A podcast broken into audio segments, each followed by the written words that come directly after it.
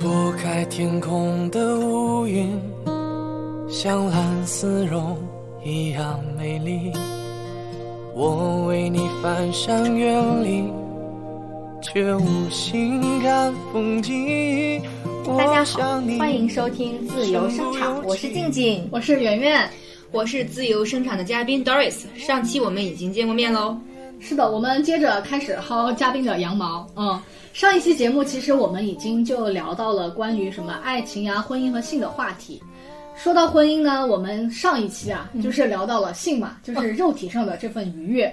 感觉收不住， 你知道吗？ 是的，是的，所以我们下一期呢，就想来聊一聊另外一种快乐，也就是精神上的快乐。 对，既然说到了精神上的快乐啊，那我必须得问一问圆圆同学，因为像你的老公啊，嗯，比如说在我看啊，也也不只是在我看来啦，其实在好多人看来，你老公就是属于那种好有学问啊，然后精神生活又很富足的那种人。嗯，所以呢，我就想，那针对你你的婚姻情况来说，你觉得如果要维持婚姻的话，精神上的交流到底有多重要呢？精神上的交流很重要，嗯，它可能是最开始它吸引你的地方，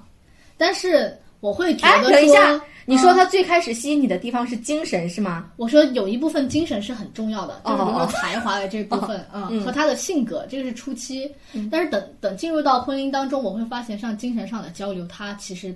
就我先讲一下我对精神的理解啊。嗯嗯我觉得精神指的就是大家可能真的是能够静下心来，就一个事情或者人性的问题，大家深入的去讨论。但是这件事情真的很费时间，很很费精力，就很是的很累的。嗯我觉得这种事情呢，就是每个月一到两次的频次已经是足够的了。嗯但生活中，我觉得比起精神来交流来说，更重要的其实是日常的生活的细节。就是上一期我也讲过嘛，嗯就是大家彼此的生活习惯会更重要，包括你的袜子放哪儿，你有没有良好的习惯，你多久洗次澡，我觉得这些事情都很重要。嗯嗯，包括大家睡觉的时间点、节奏是不是一样的，这些反而对婚姻的来说比精神可能呃更重要吧。嗯嗯，既然静静问我这个问题，我觉得可能静静本身对这个问题也是很感兴趣的。我就想问，那静静，你是一个对对方要求，比如说对精神要求很高的人吗？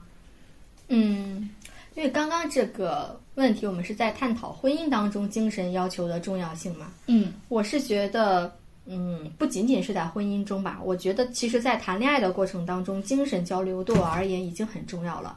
因为我觉得我这个人是非常看重精神交流的，嗯就是除去那些硬性条件之外，我会把精神交流排在 top one 的位置。哎呀， 哎呀， 好是的，是的呢，嗯，就是如果我感觉啊，我跟我的恋爱对象，如果我们两个精神交流不通畅，我可能就会分手了。对对对，啊，就对是这么严重的程度。嗯、我觉得在感情当中，其实两个人学什么专业呀，在在什么行业工作，其实我觉得这些都还好啦。嗯但是有一点我特别忍受不了，比如说我们两个见到了生活中，嗯、发生的一些事情啊，或者是有一些公共事务哈，这些都是可以聊的。嗯，我我我我非常接受不了的就是，当我们在聊这些东西的时候，永远聊不到一块儿去。嗯哪怕是八卦，好像都要吵一架， 或者是，或者是话有啥能吵 的？ 对对对，让我感觉就是一个人聊完之后，下一个人永远接不上话那种。比如说，我想跟他聊一个话题，聊着聊着，想要从呃这件事，然后聊到更加上升一个高度上去。嗯但是呢，他就戛然而止，说：“哎呀，今天我们聊得太深了，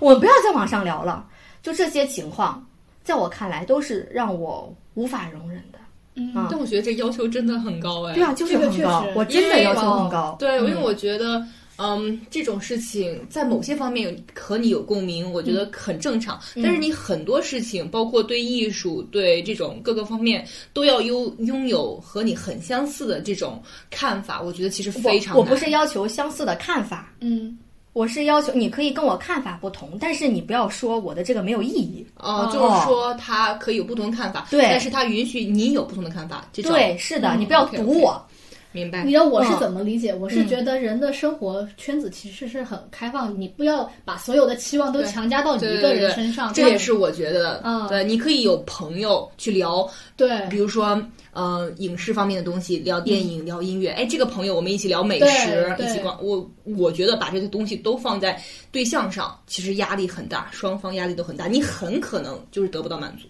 对，就是你不但开是心，我感觉他也大不开部分心吧，大部分是可以聊的。嗯尤其是当我跟他聊到一些我不愿意去跟别人聊的事情，哦尤其是涉及到人性当中，嗯可能没有那么好，甚至是邪恶一面的时候，啊，我去跟他聊，他能够包容我，不要去嫌弃我，我觉得这一点很重要。啊，这个倒是。嗯对，是的，嗯，我也知道 Doris 其实过去这几年经历的蛮多的嘛，啊、所以我就蛮想问问 Doris，就是其实大家现在都在谈恐婚这件事情嘛，你觉得你能够理解恐婚一族的这种心态吗？你觉得他们到底是在恐啥呀？我特别能理解，嗯，经过走这么一遭， 我觉得他们很明智，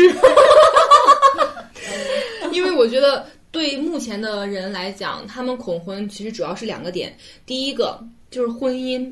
本身它很有束缚，嗯不仅仅来自于他本身自己，包括这个社会对啊，你已经结婚了，你是一个已婚人士了，他的要求和什么都会非常非常多，嗯，对，比如说吧，你去经常去跳交际舞，你可能实际上没发生什么，但很多人假如说是对吧，就会指指点点的啊。用有色眼光去看你，对对对，比如说你结婚了，你还经常去泡吧，嗯，大家也会觉得你不太正常，对不对？其实所以这是一方面的束缚很多，还有你已经结婚了，然后但是你就呃特别为了自己的发展要怎么样，比如说出国呃去上学呀等等，可能很多人他都不会去理解，我觉得这是一方面。嗯，然后另一方面的话，是来自于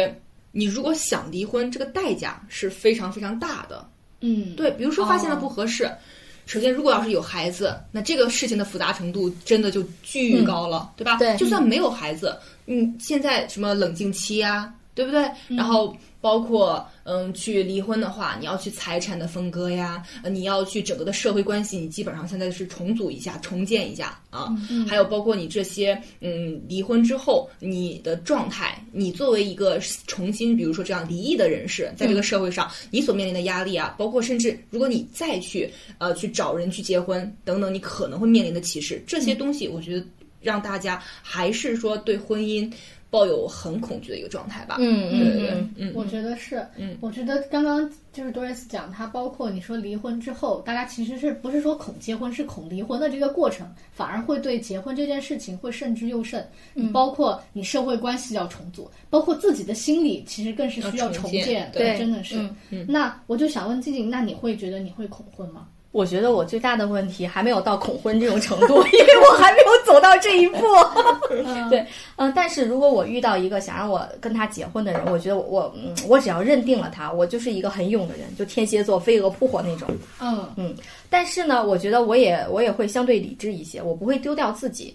我也不会妥协说哦，我跟你结婚了之后，我就要去做一个全职妈妈。嗯，但是这都是后话了。但是我觉得，就我目前现阶段而言，我觉得我不是恐婚，我甚至有点恐谈恋爱，它好像就是我的心魔一样。哎，我我我忘记了，我之前有没有跟你们聊过这个问题？是嗯是因为我一直觉得自己不够好，嗯嗯，我没有那么自信，说呃，我可以去站在我喜欢的人面前，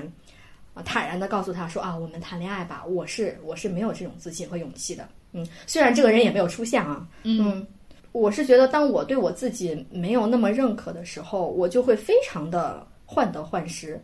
嗯、尤其是如果我谈恋爱快要到结婚那一步的时候，我还我还特别怕对方和对方的家庭会因为我自身各种各样嗯嗯的原因，或者说觉得我不太好啊，就没有办法去平等的对待我，嗯就觉得我是低他们一等的，我很不喜欢这种不平等的关系。嗯，那如果是这种状态，在我心里一直都没有办法磨灭的话，我觉得我即便是谈了恋爱，到了结婚那一步，其实这种恐惧是无法消失的。嗯嗯，我是觉得我的心态还没有摆好，现在，嗯，因为我是觉得到结婚这种程度的话，某种程度上，它肯定是要有一定的博弈的，嗯，但是我现在是很害怕这种博弈，因为我觉得我的身上也没有什么博弈的优势。我我嗯能说一下吗？其实我觉得像谈恋爱也好，它就跟你参加高考一样，从来都没有办法是你准备好了，然后嗯它发生了，它就是那样，它就来了呀。但是我并不是说觉得准准不准备好的问题，我觉得我的根源是对自己不认可的问题。 嗯，嗯，你你的意思是你觉得现在的你，不配谈恋爱。那嗯你是不是会觉得是不配谈恋爱，还是不配谈一个能够去值得结婚的这样子的一个恋爱呢？哦，好像明白啥意思了，就是你可能会觉得说，因为我感自己觉，我感觉我也不会跟一个不喜欢的人，嗯，或者是说条件不好的、很差的人谈恋爱。哦明白嗯，哦对，我还没有这种自信。好嗯，好像能 get 啥意思了。对，但是呢，但是其实我作为单身，对婚姻也肯定是要抱有好奇的。嗯，那正好今天你们两个已婚人士啊，嗯，都坐在这里，所以呢，我也很想让你们帮我去做一个解答，哦，就是说你们觉得啊，婚姻对你们而言，它到底是一种保障呢，还是一种枷锁呢？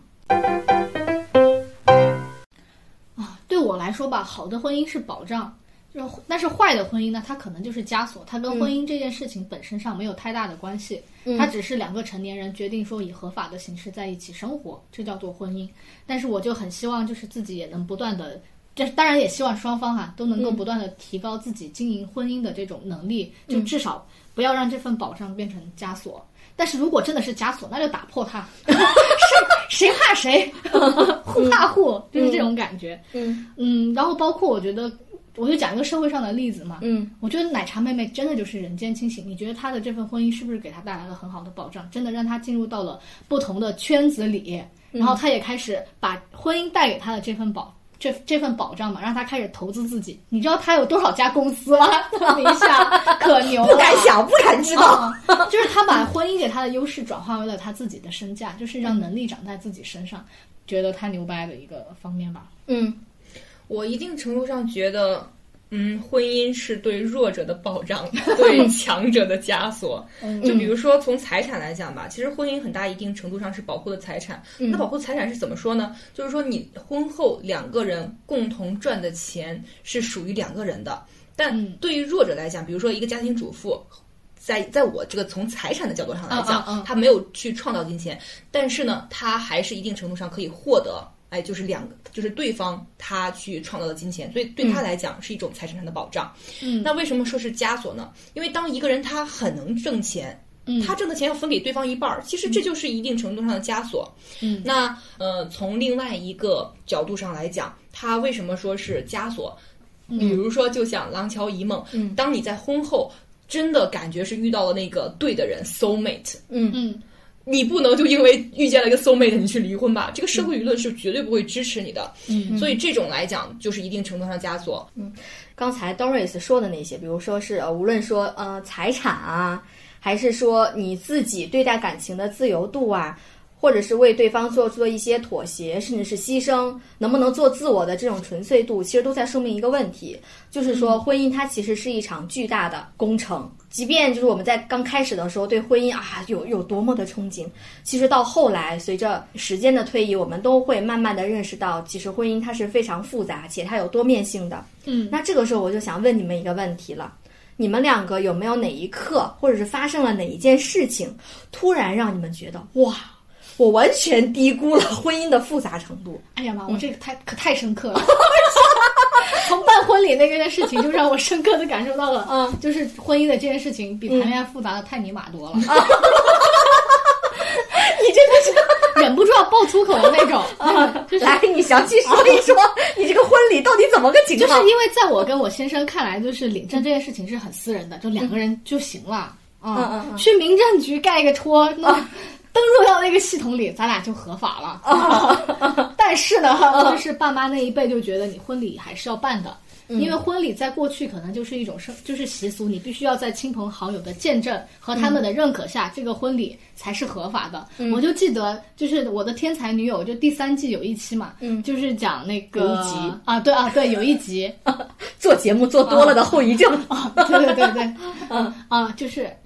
Lano，对，啊 他跟他那个上流社会的那个家庭要开始走、走进婚姻嘛，嗯嗯嗯嗯然后他妈妈就很希望他们能够去教堂，但是就是另外一方呢，就觉得他们其实只用去那个民政局领个证就行了，就说明在当时就是婚姻的这种合法性和认可度，就必须要是一种群体性的认可，这种才叫做婚姻的合法性。嗯那这就是两代人的冲突啊！嗯，我就是我他会觉觉得结婚是给别人看的吗？还是什么？不是，他们底内心里就是百分之八十，我理解的原因是因为婚姻它必须要被别人见到，这个婚姻才觉得是你俩正式在一起。就是你这种悄摸声儿的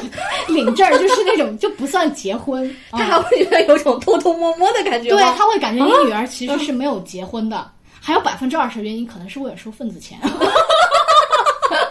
啊，当然，我想讲就是这个，嗯就是因为有这个点的冲突嘛，我觉得我们跟双方父母沟通起来就特别的费劲。嗯我还好沟通了三次，差不多就说通了。但是我先生跟他，嗯、爸妈那边嘛，就是沟通了。但是我觉得你先生哦家很，好啊，一般不都是说，有的时候会觉得男方觉得办婚礼太复杂了，嗯，所以他就想啊，那就简单办一办，然后女方不同意，你们家正好反过来，你觉得哎呀，行了行了，就这样就可以 了。对啊，我对婚婚礼是没有要求，你你们对婚礼有要求吗？没有是吧？我也没有我啊也没有对吧？我就觉但得是以前没有，现在有。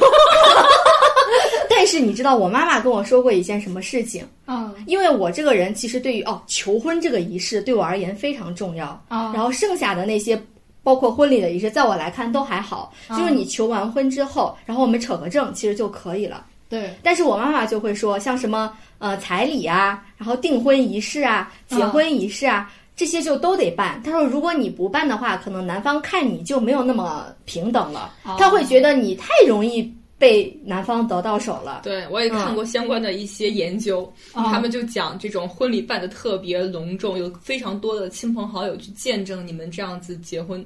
会使双方婚后更加幸福，更不容易离婚。啊，嗯因为他会去承载着更多的这样的祝福，包括他们去婚姻，在婚姻中也会去考虑，哎，这种亲朋好友这样子一定程度上的压力，就会去 behave。 对，因为当时我也不太理解，为什么说我我我办婚礼了，他们就会高看我一眼；啊我不办婚礼了，他们可能就会觉得啊，你这个人太好打发了哦，啊。以后，那你如果这么能凑合的话，那以后的事情是不是都可以给你凑合？那倒不会， 我我说的是我啊，啊，对，但是我是觉得是不是这得看人，我觉得还是看人的，嗯，对，但是但是上一辈他们的思想就会觉得就是这样的，嗯，你不办这个婚礼以后，你就是这样的后果，啊，他们会把办婚礼和和这种你是不是平等的去看人给连接在一我觉起，得这个逻辑性非常强，非常有道理， 是吧？啊，啊，是是吧吧？？嗯，嗯，那我还是办吧， 是吧？你是为了收份子钱吧？我觉得，毕竟出了太多份子钱 了。好吧，嗯，那好，那我那我来问一下 Doris，你是怎么去看婚姻当中的这种复杂度的？我觉得婚姻最复杂的时候是在考虑离婚的时候。哎呀，我们笑了，不好意思， 这是大实话，好吧？真的，因为因为特别是比如说，呃，你有谈很长时间的恋爱，然后去结婚，其实还没有生孩子的情况下，因为我没有孩子嘛，所以说我不太知道孩子的状有孩子的状态是什么。嗯对我来讲，嗯，真的前期没有什么太大的差别，没有特别复杂的程度。最复杂的就是考虑离婚的时候， 嗯考虑的事情太多了。 For example， For example，比如说，嗯、比如说从个人的角度来讲，因为你离婚就代表着，因为我跟我的前夫他是一起在创业的嘛，就代表着你这个事业是不能再照照以前那个模式往前走了，这是一方面的。嗯，然后另一方面包括呃你的社会的圈子，嗯，因为当时我们是有很多很多的共同朋友。基本上我感觉都要在站队吧，哦是的，是的，的，哦，我会是说，OK，你是我的朋友， 那你就一定要跟我、跟我在一起，对，嗯、然后还有包括就是这个双方的这个家家长啊、朋友这方面，所以说我的这边、他们得到我要离婚是很开心的，但是我以为他们会觉得、哦，这是一件很耻辱的事情，对、对对，然后还有包括嗯、呃你这个结婚离婚之后，你自己的相当于定位，嗯，你能不能作为这个 OK 我已经离异了这个心态，你怎么去处？然后包括你再重新起像我刚刚说的去找找工作呀，哎，可能以后的谈恋爱呀，你能不能可以去能够自洽？哎，这个东西其实还是都挺有挑战性的，嗯，嗯。因为在我印象当中，离婚他就是打得鸡飞狗跳，闹得不可开交，然后才会说去离婚，然后恨不得你离婚的时候就要搞得老死不相往来的那种。嗯但是，但是我刚刚还还听到那个 Doris 说，我离婚的时候我还要考虑到我的前夫，然后我还要考虑到我的亲朋好友，这个我我也不太理解，就是为什么还要、你都要跟他断了，为什么还要考虑这么多呢？啊、因为我们的情况其实是有点特殊的吧，嗯，我们最后离婚其实并不是说他在最后的时候做了什么出轨的事情，而是说之前我们其实就已经发生过一件就是不可调和的矛盾，他有家暴嘛，嗯然后我其实对家暴这件事情是非常有心理阴影的，嗯，对，因为我的父亲他是有家暴这样的行为，所以说这个对我来说就是一个相当于是 bottom line。对、嗯对，被打破了。但是这件事情其实发生的蛮久，但是之后呢，并没有很好的去得到一个调节，它一直是压在我心里中的心中的，就是一直是扎在我心中的一根刺，它并没有很好的去解决。然后最直接的原因是因为我们当时是因为他出去工作半年，嗯，然后我自己有独处，在独处的过程中，我会发现自己是多么的轻松，远远比在婚姻中要轻松太多，快乐太多。而且我也发现，我没有了他就是完全 OK 的。我不仅仅能过，而且我还能过得很好。嗯所以说是这种状态再去离的婚，我们并没有，呃他也是一定程度上对我的这种表示的支持，因为我在婚姻中做的真的是非常完美，我就一直跟他讲，我说你可以挑出来我的刺，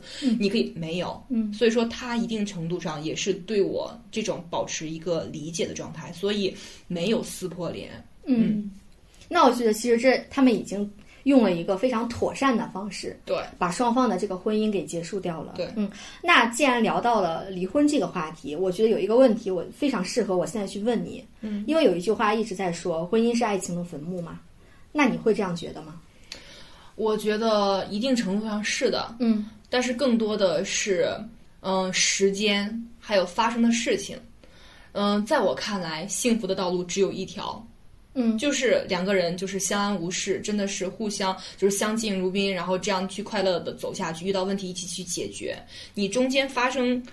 就是比较大的问题，像家暴了、出轨了、什么嫖娼了这种事情发生，真的是需要两个人相当于是脱层皮似的，你去解决才有可能去维持下去。然后呢，我觉得爱情这种东西只会发生大概是十几个月吧，啊，慢慢会它一定会消失的。你那种最初的冲动，我个人觉得一定会消失，它只是会偶尔会有一些片段。哎，会让你萌萌生那种哇，我还是有点那种冲动的感觉，但大部分的时间真的就是平淡如水。对，所以说我觉得是时间，还有这种比较惨的事情，比较比较糟心的事情，会是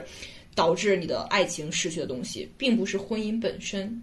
圆圆呢？你觉得婚姻是不是爱情的坟墓？我觉得我现在讲的可能还是比较偏理想化，我都嗯觉得 Doris 其实经历的蛮多的。对，因为真的他确是嗯实，他确实经经历的，他结婚年头确实早，嗯，然后他在婚姻当中度过的岁月也也很长，嗯，跟你还是有一些不一样， 我是嗯恋爱时间长，然后但是结婚时间短，然后恋爱的时候呢就一直在异地恋，然后我就很喜欢异地恋， 然后我就会觉得说婚姻可能， 嗯，大家不是有一句话那么说的嘛，就是刚刚你讲，婚姻可能是爱情的坟墓，嗯，那可是你们有没有听过另外一句话，如果没有婚姻，爱情死无葬身之地哦，也是有，也是有这个可能， 无疾而终是吧？对啊，我觉得他其实大家为什么会寻求婚姻这种一夫一妻制的这种问题，可能是大家在寻求尽量好的一个解决方式去保存这个爱情，嗯、甚至于法律的方式去去确立这个权权利。那但是我会在想，那，唉，我觉得关键还是看大家经营的能力吧，还是看那个人。嗯，可能时间长了之后，感情这份东西也会慢慢以亲情或者以其他的面目再以出现，可能跟你当时谈恋爱那种小鹿乱撞啊这种状态肯定是不一样的了。嗯，所以我就觉得说，其实与其说婚姻是爱情的坟墓，不如说如果没有婚姻，可能爱情死得更早。既然刚刚圆圆说哈，说如果没有婚姻的话，爱情可能会死得更快，甚至都不一定啊。对啊嗯嗯。那么我想问一下两位啊，嗯你们各自为了维持自己婚姻的幸福，嗯，肯定是要做出一些那个忍受或者是妥协或者是牺牲的嘛。对对。那你们如果要妥协的话，最多能妥协到什么程度呢？我就分原则性问题和非原则性问题来说。如果是非原则性的问题，大家只要是有商有量嘛，毕竟是成年人，都长了一张嘴， 为什么不沟通呢？对不对？嗯嗯我觉得你是可以通过你的主观能动性和对方沟通，去建立你想过的这种生活的，也确立对方和你能接受的这种边界。嗯就、我就觉得怎么说呢，婚姻当中信任很重要吧。就讲一个小故事，就是我当时不是已经来北京工作了嘛，嗯然后再一次宣传母校的那个，就是要招他们要招那个海外研究生，我去给他们做嗯宣传，就在那个学校就认识了一个男生，他当时就加了我微信嘛，然后我就说以后要有什么，比如说要去我母校，然后大家要投那个什么申请书的时候要沟通嘛。然后我就觉得啊，那既然是业务上的事情，那肯定就是可以加，我就同意了。嗯然后后来呢，他就老找我聊天儿，嗯然后还老约我出去吃饭，然后我都跟他说我有男朋友，我都拒绝他了，之后他还聊， 就是太有勇气了，你知 道吗？我都不知道这些人的底线在哪儿。嗯，然后这件事情我就跟我先生他们会不会学？觉得说，只要是只要是他没有结婚，我就还有机会？对，是的，后面我才意识到， 但但是我没有，嗯，就是没有想到会会这么夸张嘛。嗯但是这件事情我也跟我当时的男朋友，现在的先生说了，我会觉得就是异地恋当中还是要怎么说呢？要管住自己吧，嗯。嗯然后如果是原则性的问题，刚刚比如像 Doris 的那种情况，我觉得我可能是很难，就是可能这种东西有一次就会有很多次，嗯但是你说我现在我又开始想想，你说我真的能够说一发生这些事情我就真的舍得下来，就是狠得下心，就是离吗？好像我也不觉得我好像真正能够做到吧。我觉得这种事情真的是到那一步了，你才能看自己真正的一个状态，而且不可能你当时或者是当下的心境和之后的心境也会不一样。嗯，而且其实这个事情它不是一个人能决定的，双方嘛，对双方啊，有有一方出现了这些问题，对啊，就就比如说就刚整刚个为什么婚姻你就老公啊嗯前前夫同意，那就是因为我觉得多瑞斯在整个婚姻当中又赚钱，然后对吧，家庭赚钱的主力， 然后然后也是个好妻子，所以我觉得她前夫是没有理由不同意，因为嗯问题就在她自己身上。嗯，哎，那我那我问一下 Doris，像刚刚圆圆说的，比如说她异地恋当中有别的男人追求她，就像嗯你呀、你你曾经是在婚姻当中待过的人，对吧？那比如说婚姻当中，嗯、其中有一个人他开小差啦，或者是跟异性打得过火啦，如果遇到这样的情况，你会咋办呢？我觉得这个真的看人呐、嗯，对我来讲，这些问题我真的能够解决，啊哎因为，嗯，你像这种情况，其实之前我有遇到过，嗯嗯，就是我当时跟我前夫，我们有一个约定，就是和异性吃饭一定要报备，嗯提前报备，当对方同意了，其实是没有问题的。嗯我也是一直这么操作的。比如说，当时我参加了一个 book club，、嗯然哦后就是我会有一些朋友，我们有时候一起吃个饭什么之类的，嗯就是甚至单独一对一的这样吃饭都有，我都会提前跟他讲这件事情。嗯嗯，然后，但是呢，他有一次，啊， 土豆的，他他就惹到我了，嗯对，就是就是他应该是当时一个学他学他他想就是找一个学生一起学音乐嘛， 嗯然后那个是一个学生就有去教他，然后这个女生她去有一次生病了，嗯早上很早就去给我当时的老公去打电话，嗯然后我老公就屁颠儿屁颠儿的 大早上去接她，把她送到医院。OK，他这件事情有告诉我，嗯、然后我当时上完班吧，应该我也是去哎去等一看了下一眼啊，那个女生她有男朋友吗？她有但是不在那里，她知道，嗯，她那个当时你前夫已婚已吗？经结婚了吗？不知道。对，当时这个就是，嗯反正我是觉得，其实这个事情我是挺吃醋的，因为我觉得你没有朋友吗？你怎么、你们也没认识多少天，你这个事情你不能找找你舍友吗？不是找你老师吗？你就没个人能把你自己弄到医院去，你非得让他去、就这个事情。但是呢，他因为这件事情跟我说了，然后我也觉得 OK，因为我这也认识这个女生嘛，嗯啊，完之后呢，呃，我去中间去看他一眼，嗯然后我下完课，然后我就回来了，他竟然一直陪他，嗯对，然后最让其实到目前为止我还 OK，但最让我受不了的一件事情、嗯是，他跟这个女生，我就打电话，大概是两、两点的时候吧，我就嗯说要不要去一起去吃个饭，他说他们已经吃过了。哇，一起出去吃了一个饭，然后这个东西就是因为我觉得这个事情我们讲的很清楚，嗯对，一定要就是异性吃饭要报备，我都这么操作的，你竟嗯然敢不给我这么操作，啊所以当时我这根弦儿就崩掉了，嗯我就直接反击，嗯我说我现在就要约一个男生出去吃饭，好样的，好样的 因为这个男生是我之前确实有，就是认识啊到，我觉得人家长得巨帅，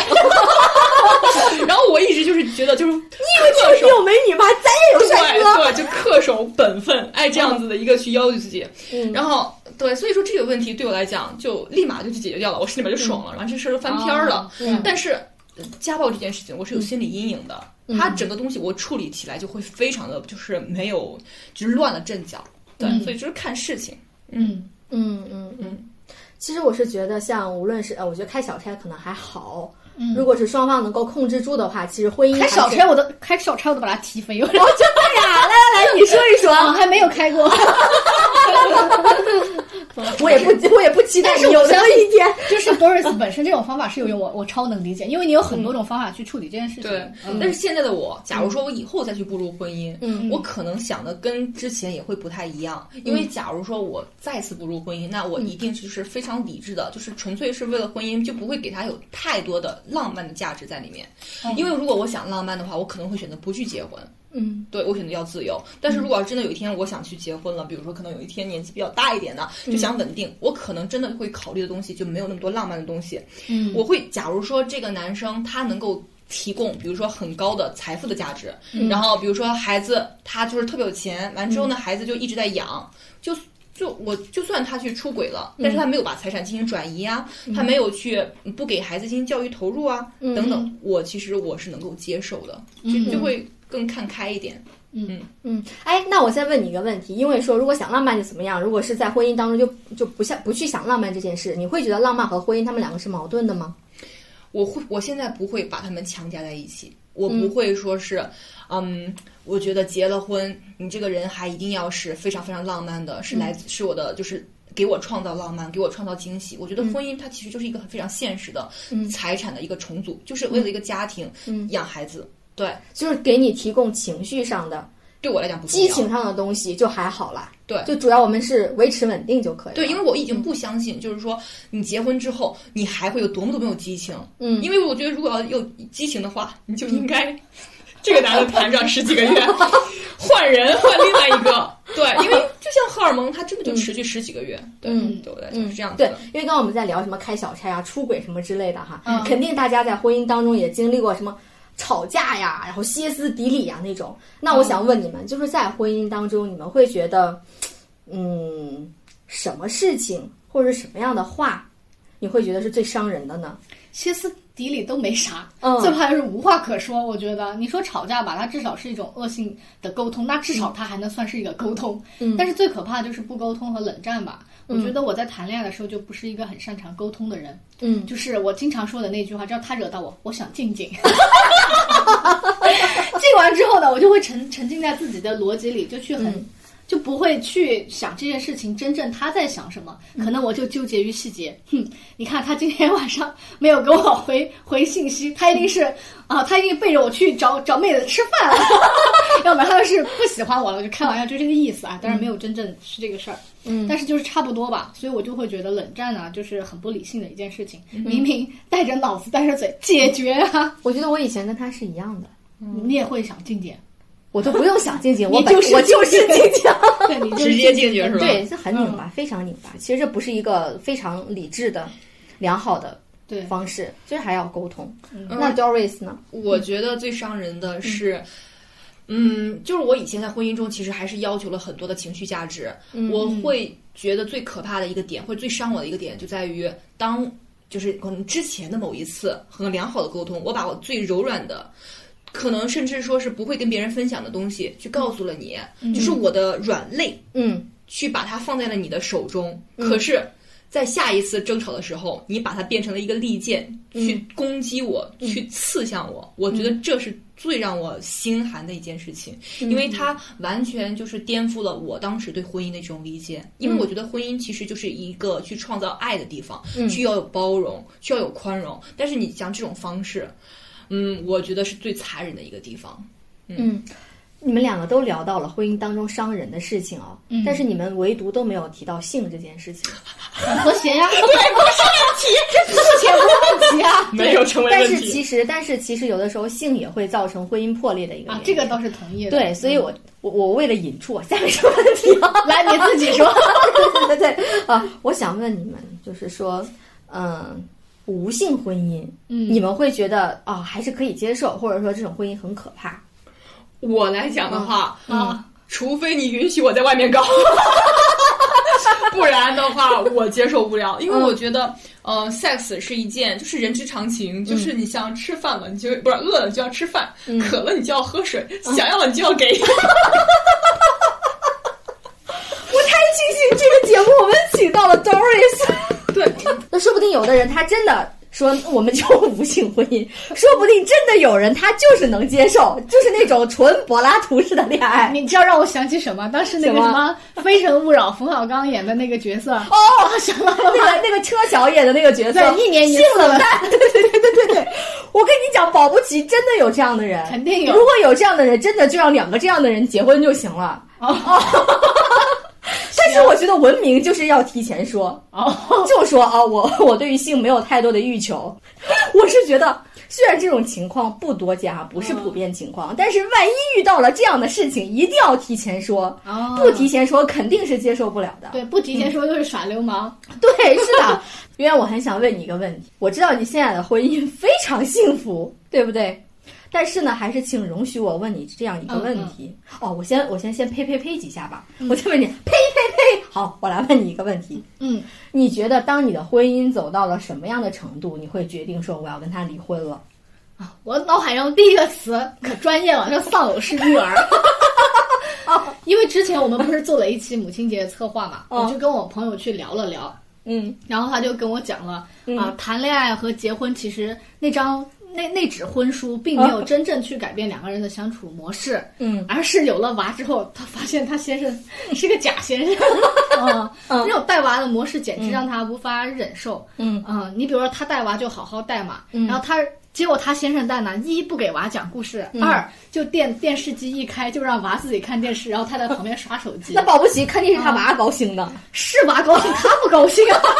啊，嗯就是就很懈怠的那种，嗯包括对于整个家庭的付出就很不行嘛，嗯然后晚上娃要喝奶了，然后又叫，嗯然后他他先生有本事在旁边睡可香了，接着打呼，他就没有办法。嗯但是先生说，你看我又不我又不能给他喂奶，我又没有奶。他其实好像是可以备奶的，我这个我不知道啊，我真的不知道。 但是至少我要把他踹醒，然后要醒一起 醒。对，啊，所以这种丧偶式育儿本身的问题呢，它可能不会像说，比如说之前那个什么啊、赌博啊、酗酒这么夸张的毛病，但它这个毛病它就是小毛病，让你无法忍受，就是钝刀子割肉的那种。你又没有办法一下及时止损，但是它会始终让你整个人不爽。我觉得如果遇到这种问题，我可能会接受不了吧。但是我觉得你这个理由其实是有一定的风险的。啊第一就是大部分人在结婚的时候他是没有孩子的，啊，对，你们俩其实，在没有孩子的时候相处的都挺好，你不知道他有有了孩子之后、到底是什么样的。嗯第二个问题就是，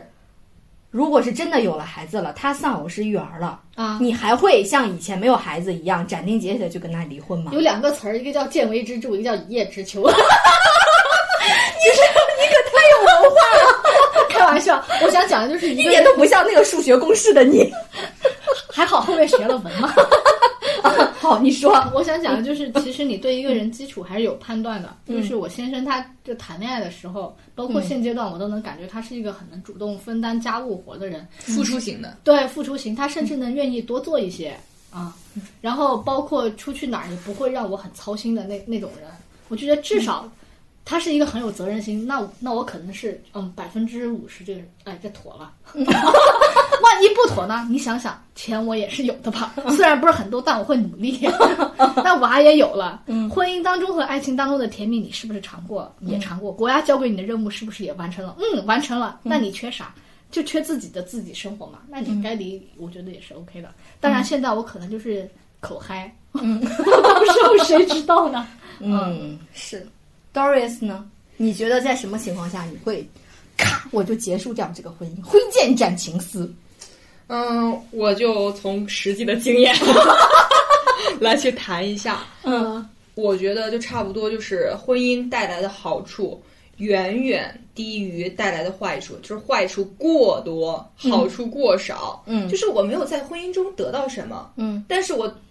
没有得到什么特别多的好处。嗯，那你你能细细的说一下，就 OK 是你的好好处、坏处，它的那个衡量的标准是什么？嗯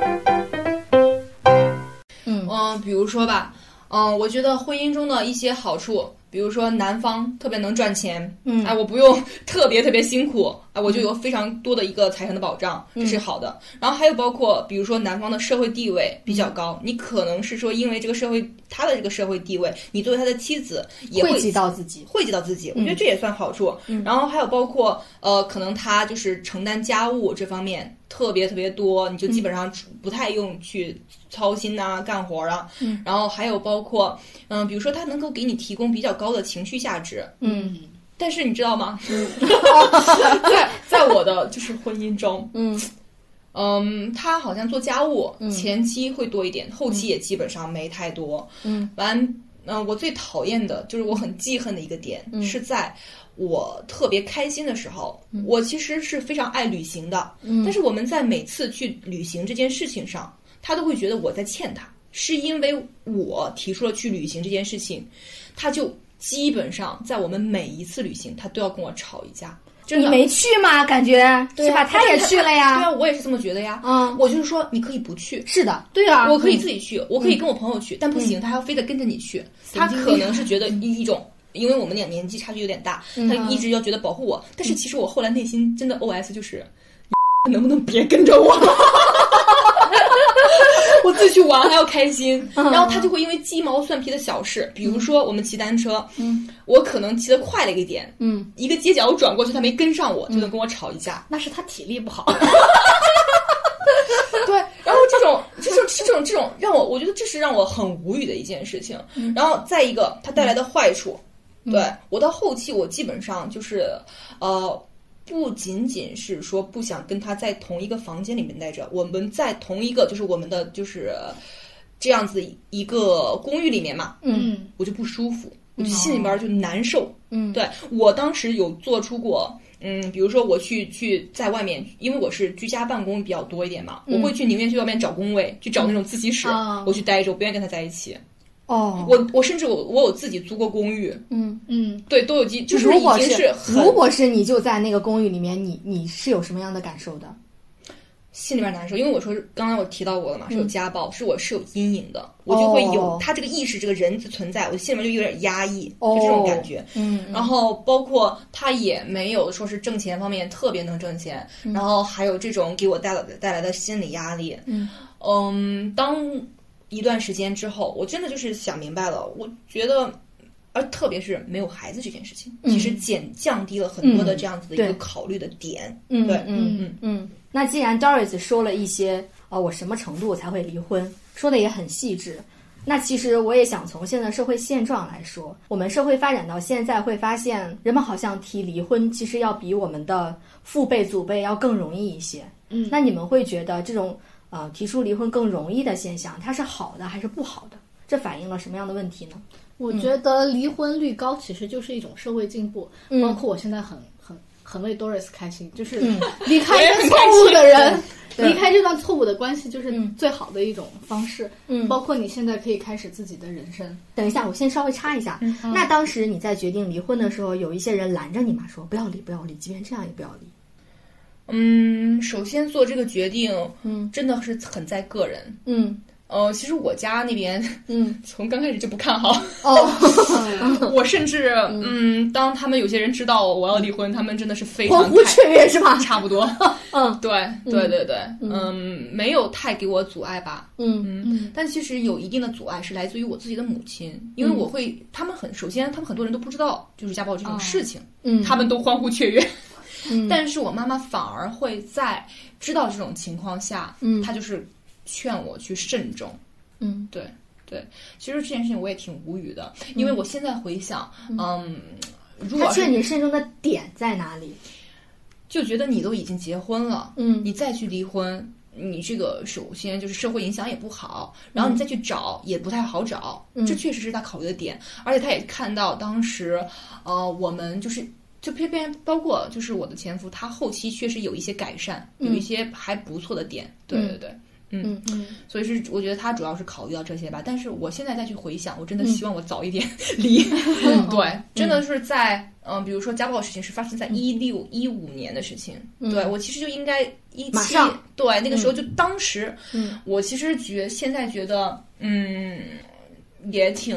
怎么说的吧，一方面是挺遗憾没有太早一点，因为早一点真的是可以更早一点开始我现在的人生。嗯嗯嗯。那好，圆圆，你继续说，离婚其实是一种社会的进步。既然静静说到嗯这个问题，我反而觉得就是说离婚率高是一种社会进步嘛。嗯我也很为 Doris 能快刀，也不能叫快刀斩乱麻吧，但是至少告别了错误的人和错误的关系，很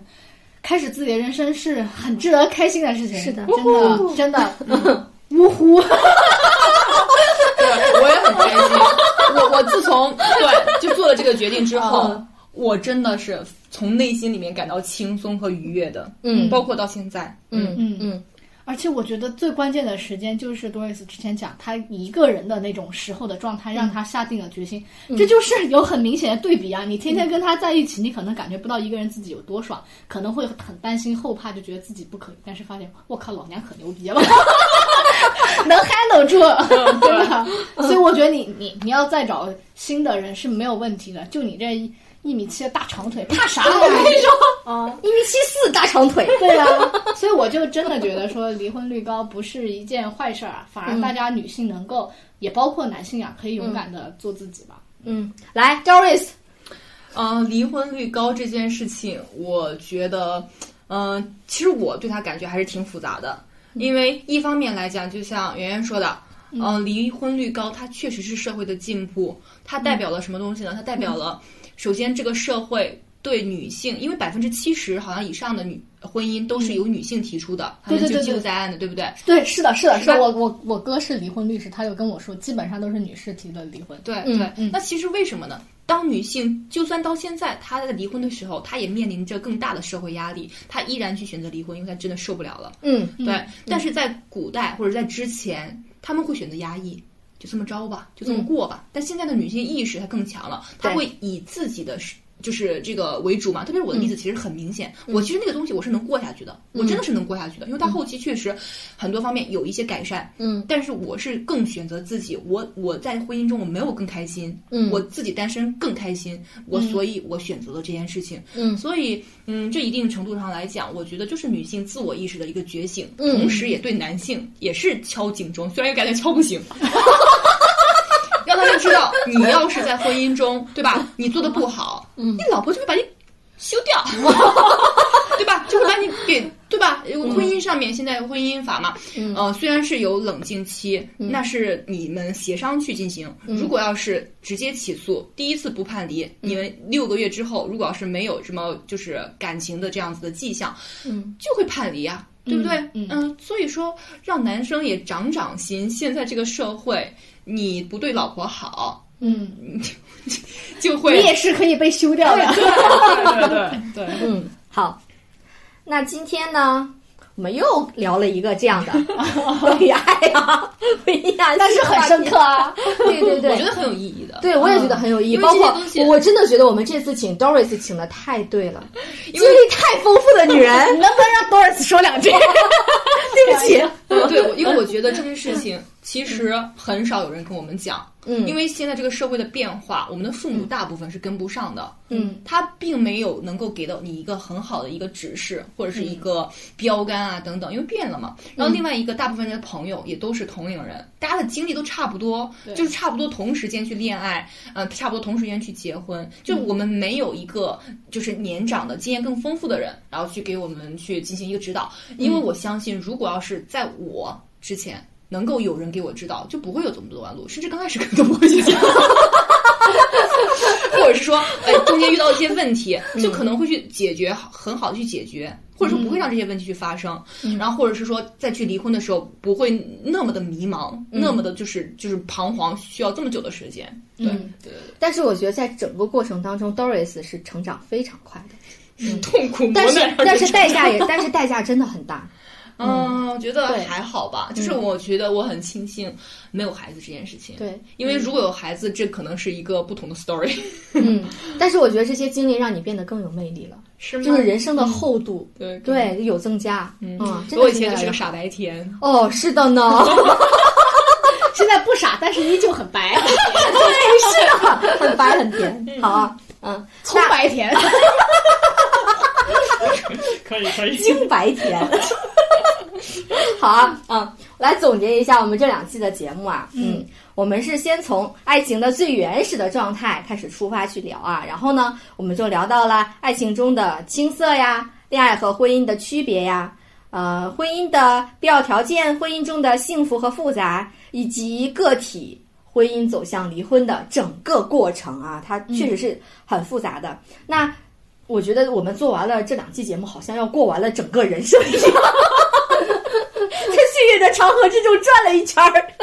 嗯，虽然我觉得就是我们的人生才刚刚开始哈、嗯啊、我是希望通过我们这这两期节目，可以让感兴趣的人啊、能够收获一定的生活上，不能说生活上的道理吧，就通过我们的经历。呃，看看是不是有共鸣啊，或者说啊，如果能从中学到一些东西的话，那是更好的。嗯嗯，那希望大家可以在我们这两期节目下面的留言区啊，跟我们踊跃的互动嗯啊，当然给我们发邮件也是可以的啊，完全没有问题。嗯对，那这期节目就到这里结束啦，我们再次感谢 Doris 的到来，感谢感 谢，记感得谢点赞、转发和评论哟。开心开心，那我们下期节目再见哦哟，再见再见，拜拜。过一段时间再薅它，长一长毛是吧？像我这样碌碌无为的人，你还见过多少人？像我这样孤单的人，像我这样傻的人，像我这样不甘平凡的